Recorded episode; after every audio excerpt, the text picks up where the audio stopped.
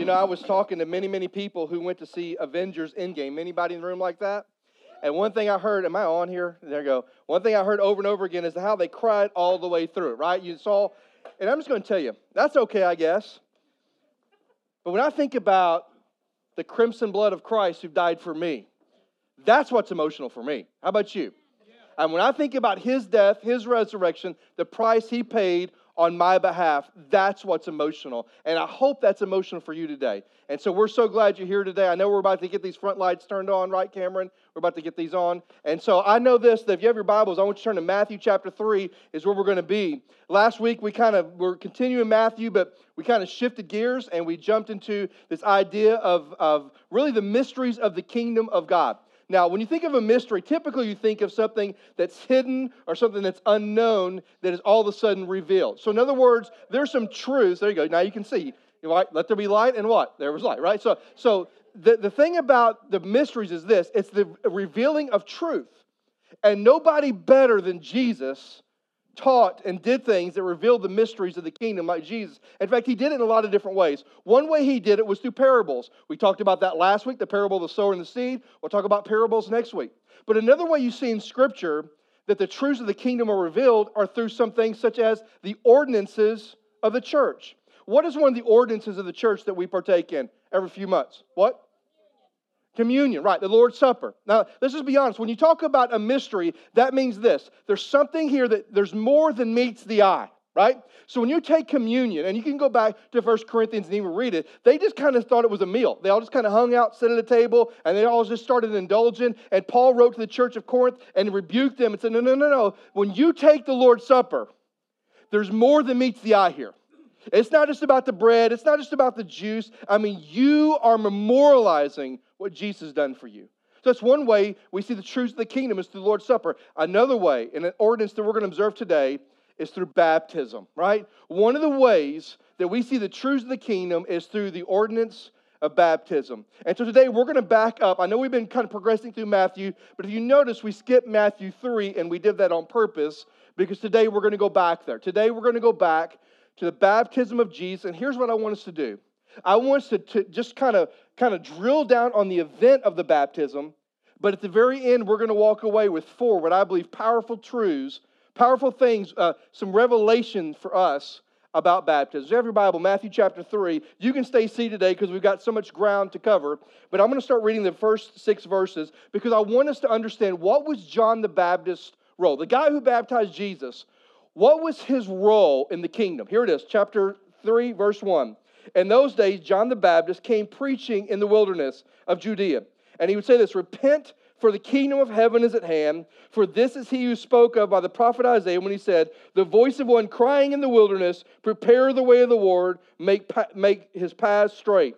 Now, John wore a garment of camel's hair and a leather belt around his waist, and his food was locusts and wild honey. And then in Jerusalem and all of Judea and all the region around the Jordan were going out to him, and they were baptized by him in the river Jordan, confessing their sins. Now, just real quickly, I want you to understand what was John the Baptist's role?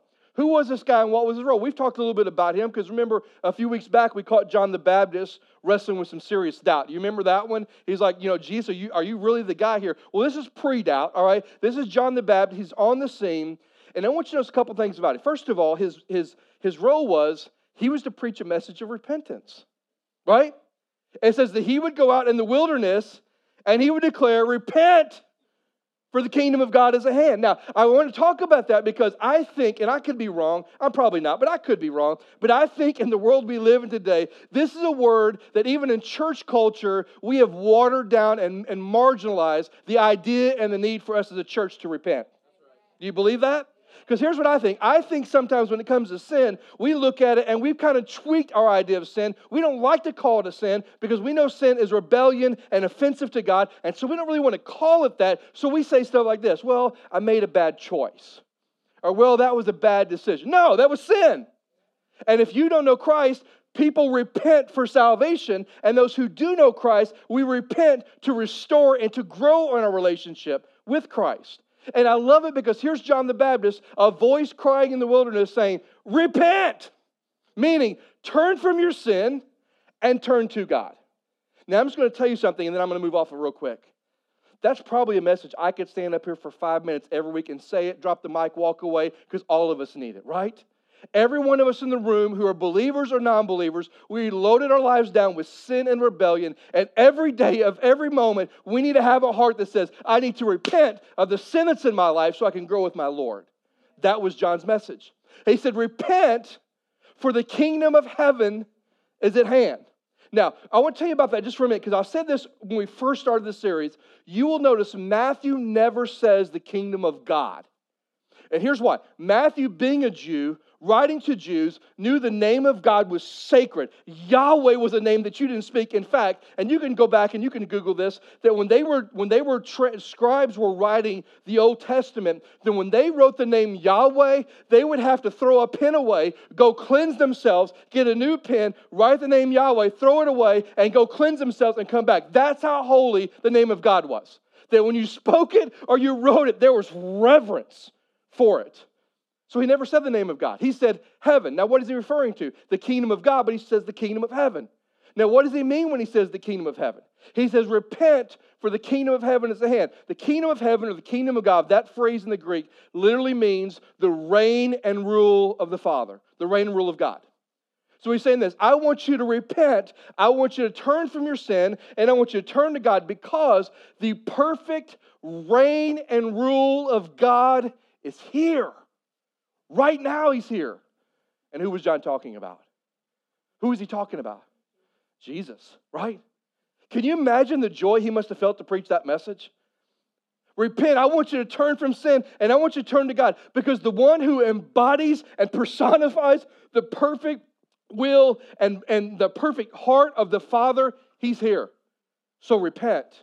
And then another thing you notice in the passages that those who came and confessed their sins, those who repented of their sins, John baptized them. Now, I want you to be clear about this that John baptized those who had admitted their sin, confessed their sin, and repented of their sin, and then John would baptize them. Those that had said, I need to turn from sin and turn to God, he baptized those people. Here's why that's a big point. Because even here, baptism was an outward expression of what had already happened in their heart. Even here, when John would take them into the Jordan, it wasn't to wash their sins away. It wasn't to cleanse them of their sins. It was a statement that I have been forgiven. I've confessed my sin. I'm right before the Lord, and now I'm turning to. It's a picture of outwardly of what's already happened inwardly in their life. And so that was John's role. Now let's jump to the baptism of Jesus because you need that background because when we get in here, it's going to make a little more sense. In John chapter, Matthew chapter 3, verse 13, here we go. Verse 13 says this. Then Jesus came from Galilee to the Jordan to John to be baptized by him.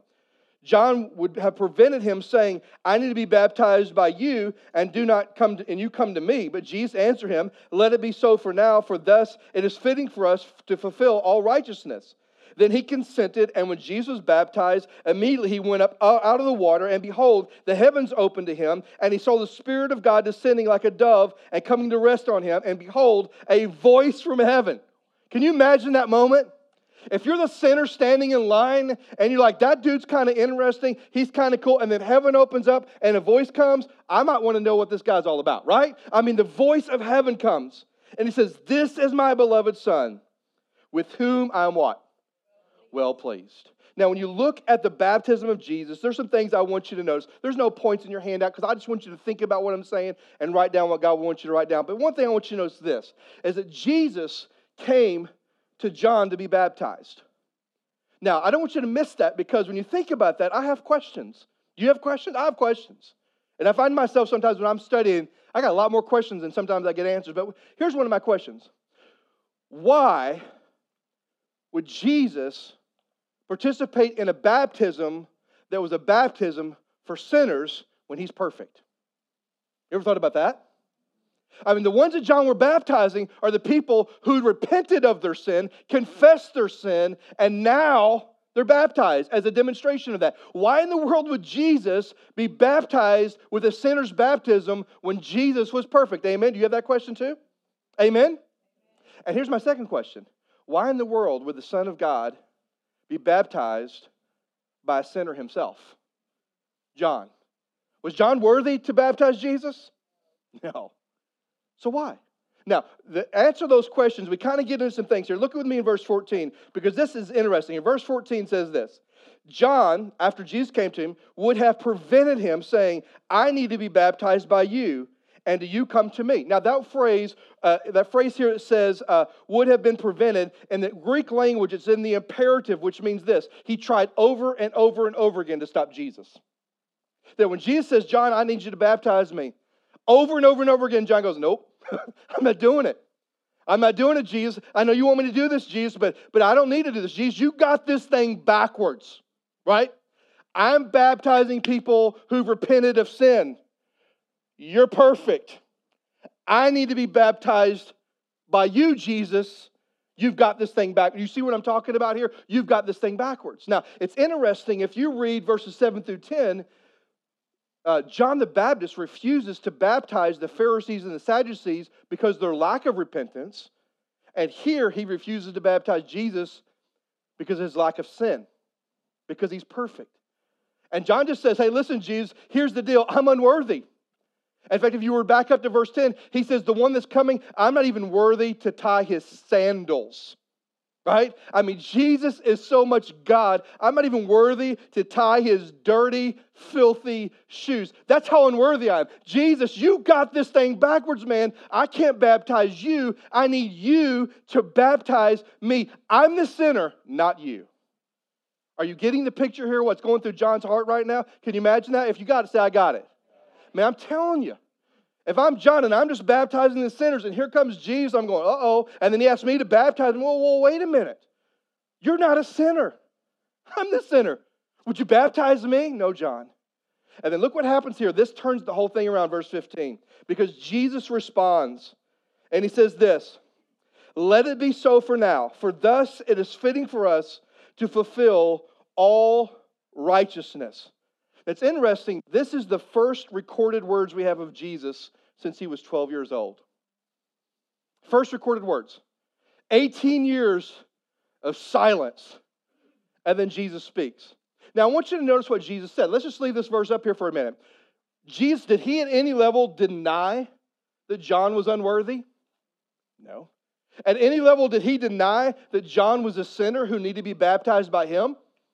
No. Anywhere here do you see that Jesus said, You're wrong, I am a sinner? Did Jesus, did Jesus anywhere deny that he was sinless? No. But here's what Jesus did say John, we're going to do this, and I'm going to tell you why we're going to do it. To fulfill all righteousness. In other words, John, we're going to do this because this is the right thing to do. Because you don't understand something, John.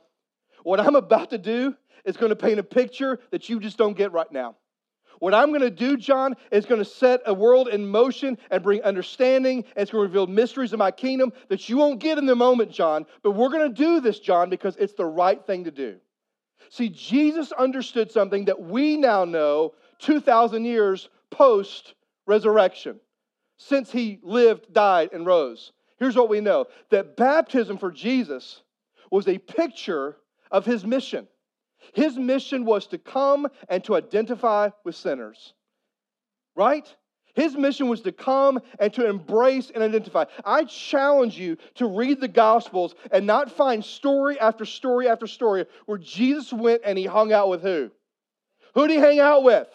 The elite of the elite, right? Those who were religiously on top. No, no. Who did he hang out with? The tax collectors, the sinners, the adulterers, those that had been divorced 17 million times. I mean, he, he hung out with the nobodies because he came to identify with sinners. John, you don't get this, but I'm just telling you my baptism. Because guess what, John? Here's a long line of sinners lined up who've repented, waiting to be baptized, and I want them to know that I identify with them. Is that powerful? Man, it's powerful. John, we're going to do this because it's right. You don't have to get the whole picture, John, but on one level, it's a picture of my mission. On another level, it's a picture of my path. It's a picture of the path I'm going to go. Because when I'm baptized, it's a picture of what? What's baptism picture of? You're buried in the likeness of his death. And we're raised to walk in newness of life.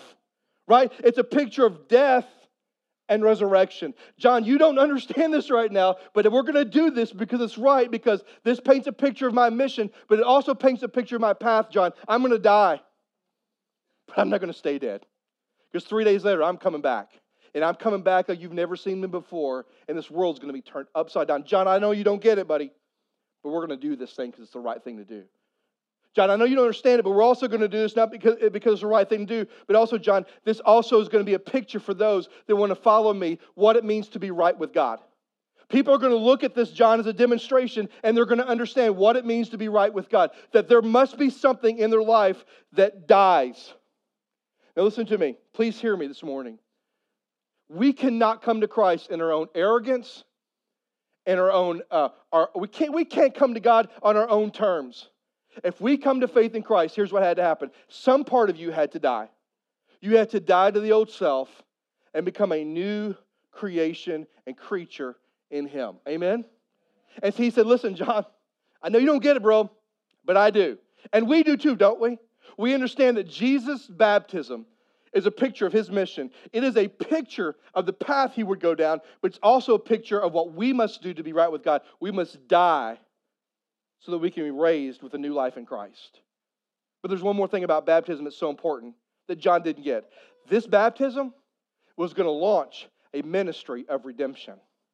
This baptism was the birthing place and the launching point for Jesus to do his work.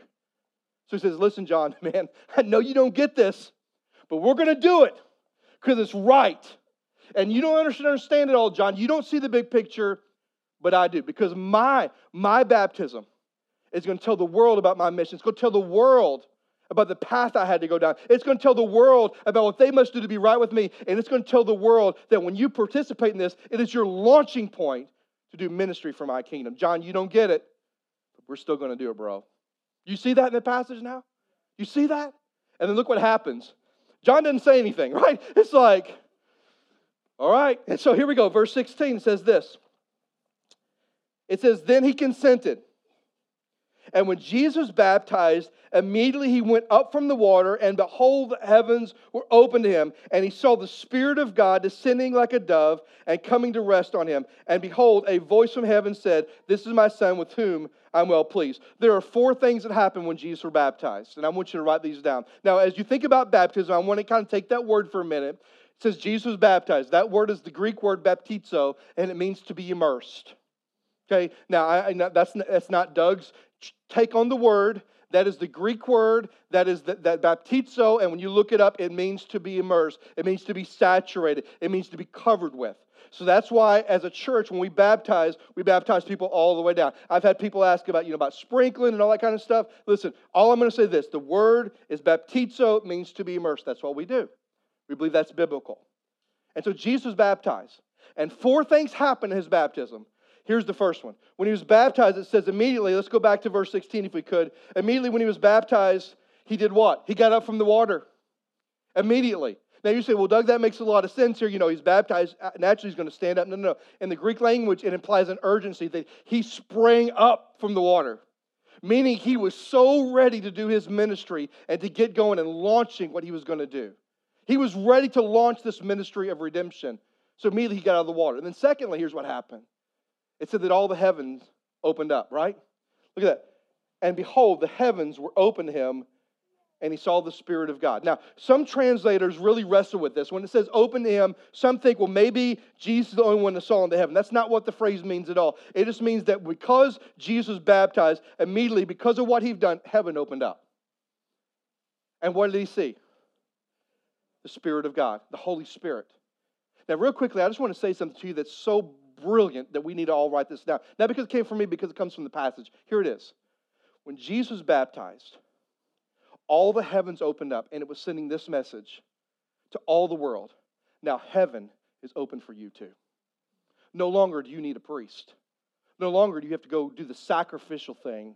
There's going to come a day when you can have direct access to the Father. Isn't that good news? And we see this come to full fruition, to, to full term on the cross, right? You remember what happened on the cross? The moment that Jesus died, you remember what happened in the temple? The veil of the temple was ripped, was torn from, from uh, top to bottom, it was torn all the way down, and there was total access into the Holy of Holies. Now, listen, here's why that is so important for us. Because in that day and time, you had to go to a priest to have access to God. Only the priest could enter the Holy of Holies. And with Jesus' death on the cross, it solidified that we now have access to Him. This veil was not what you had, this temple, this curtain was not what you had in your household. It wasn't that little thing you have over your window. Most scholars believe that the veil that covered the Holy of Holies was a veil that weighed hundreds of pounds, took anywhere from 10 to 12 men to establish this, and it was gigantic.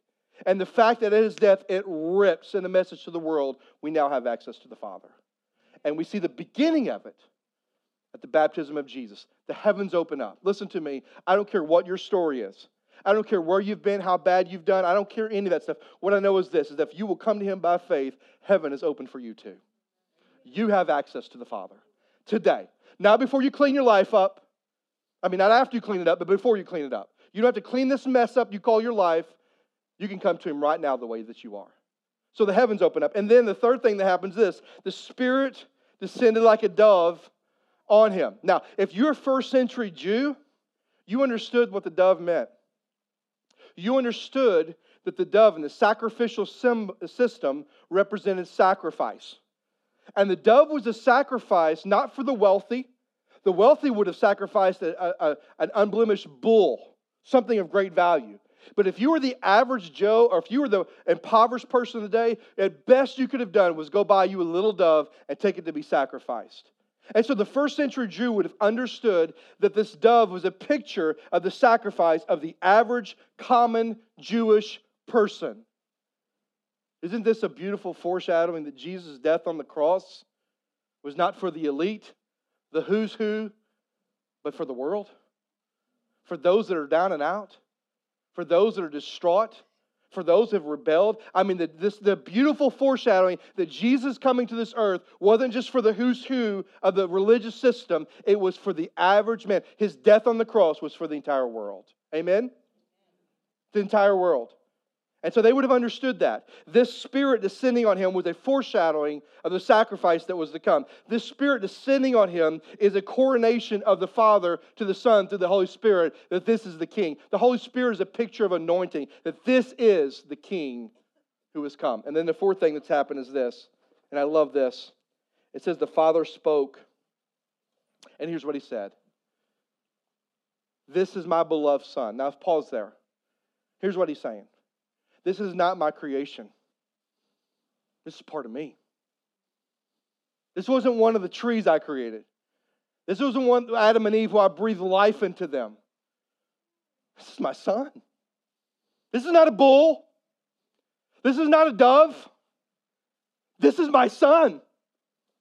This is my son who's come. And guess what?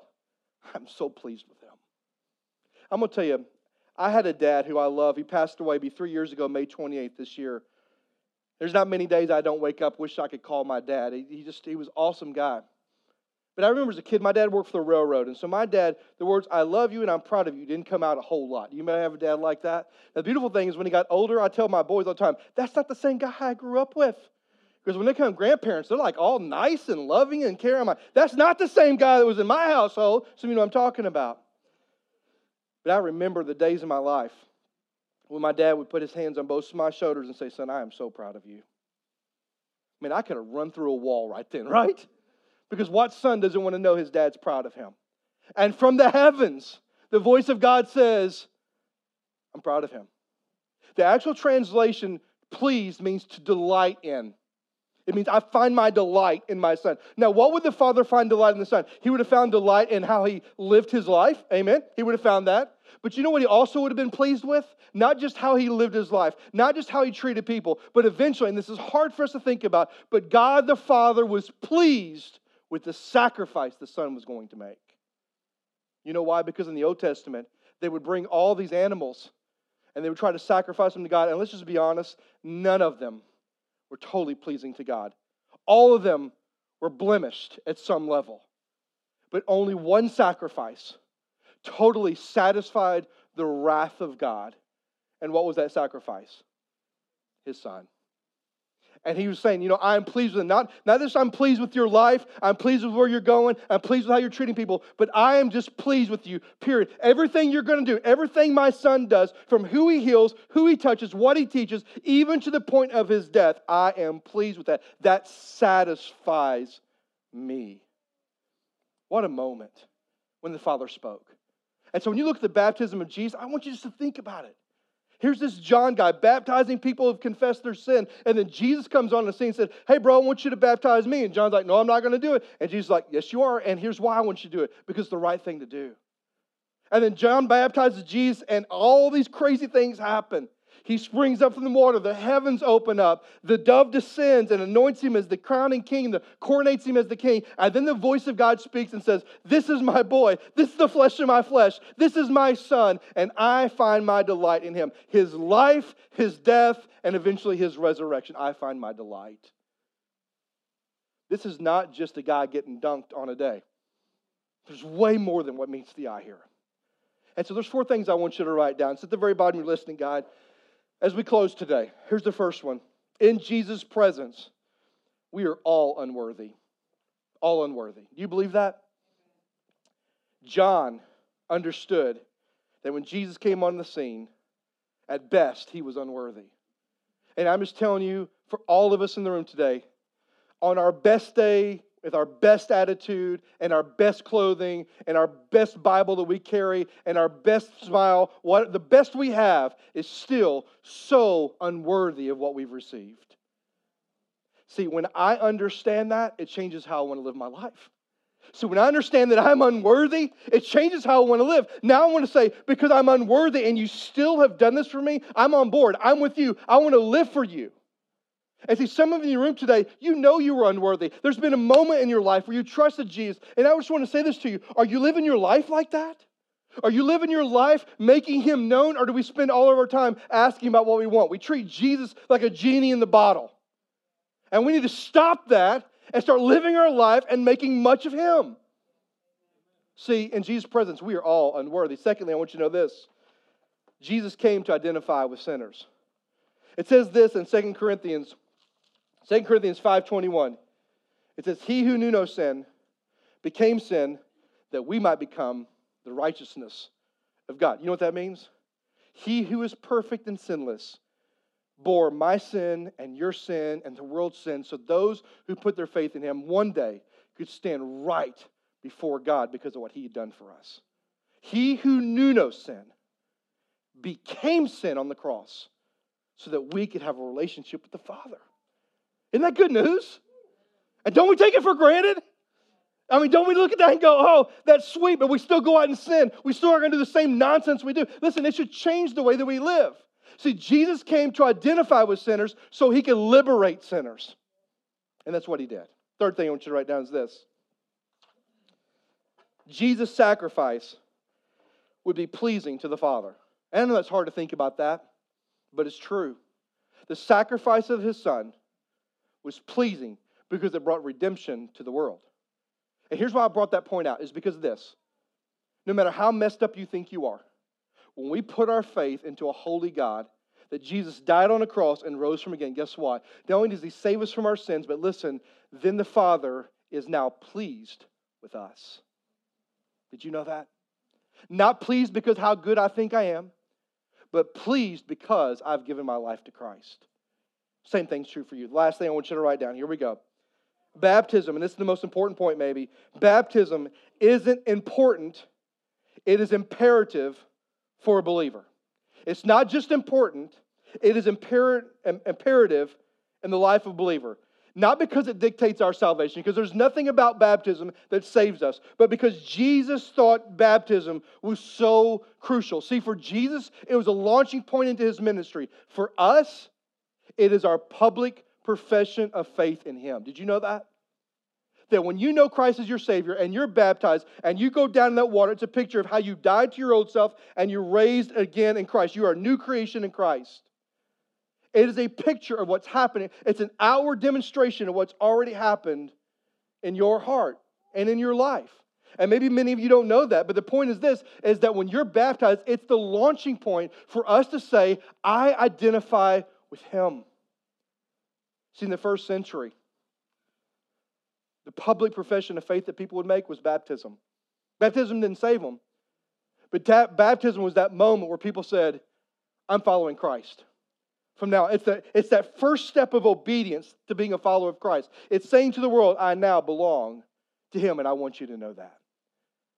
Now, here's why that's important for us today. There's some of you in the room today, And more than anything else, what you need is to say yes to Jesus.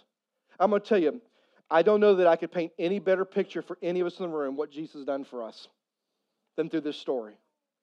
That Jesus coming wasn't just so he get dunked, so he could say he get dunked. It was a picture of the path he was going to go down, his death and his resurrection. It's a picture of what we must do to be in right standing with God. We must die so that he can give us life. We must surrender our lives to him. And for some of you, what you need to do today is to sprint down that aisle and say, Today, I want to give my life to Christ. Today, I want to know for sure that when I die, I'm going to heaven. And then for others of you in the room, now I want you to hear me. Please don't miss this. For some of you others in the room, you've already made that decision. But one thing you've not done for some of you, you've never followed in believer's baptism. You've never gone into the baptism waters and say, I want to declare to the world, I belong to him. You've never done that. Today you can do that. Today I'm asking you to do that. If you've trusted Jesus as your Savior and you've never walked that out and said, I want to be baptized, well, listen, today is your day. We've got a t shirt waiting for you. We've got a towel. We've even got shorts. You may say, Well, I'm ill prepared. I came prepared for you because I don't want one more day to go by of you living in disobedience. I want you to be obedient. Take that first step and join us today in baptism. Now, I know some of you would say this, well, Doug, because I've had this question many, many times in my ministry. Well, Doug, I hear you, you know, but I, I, I went to church when I was this age and I, I got baptized or whatever this age, but I really didn't find Christ until I was like 20 or 25. Awesome. Here's what I would say to you because they asked me this question Do I need to be baptized again? Baptism should always happen on the right side of the cross. Meaning, baptism comes after you truly accepted Christ as your Savior. Now, if it happens beforehand, you know, whatever. But it happens after. That's the obedience I'm talking about. Some of you, I have many people talk about that come from different backgrounds. Well, I was sprinkled as a child. Well, listen, most times sprinkled as a child is almost what we would call baby dedication, our parent dedication. That's wonderful for people to go. You know, I, I, want to, I want to say that I'm going to raise my child in the God home. There's nothing wrong with that. But listen to me, biblical baptism, believers' baptism, what this Bible teaches comes post salvation. And so I know some of you, you may be wrestling with those things. Can I just ask you to do me something really crazy today? Can I ask you something? Yes? I'm going to ask you to do what's right today and ask your heart to catch up. Because the right thing to do if you've trusted Christ is to join me in the baptismal waters and say, I identify with him today. And if you've got questions, we'll answer them. But today's your opportunity as we have Baptism Sunday. So I'm going to ask you this. Everybody stand with me if you would. Everybody stand up. Today we're going to have an invitation that's a little bit different than normal. Everybody stand up, every head bowed and every eye closed. I really don't want you to look around. I'm just going to pray for us, and then I'm going to give us some continuing instruction. So every head bowed and every eye closed. And I want to pray. And after I'm done praying, I just want you to stay standing, and I want to, get, I want to give you some instructions. Father God, I love you. And I thank you for today. Again, I thank you as we look at the baptism of Jesus, we learn so much. At that baptism, there's so much more there than meets the eye. It wasn't just about him coming and, and just being baptized to launch a ministry. No, no, no. He came and was baptized to identify with sinners. He was perfect. He didn't need to be baptized. But he said, I want to identify with them. I want these guys in this line to know, and these gals in this line to know I'm one of them. And I thank you, Lord, that was baptized that painted a picture for us of the path he was going to go down, how he was going to die, but yet rise again. And I thank you, Lord, that as we look at baptism, it reminds us of the path we must go down to be right with you. We must die to ourselves. We must turn from our sin, turn to Jesus.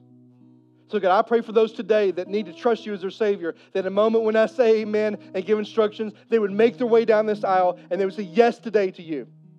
They would confess their sin and say, Yes, I trust you as my Savior.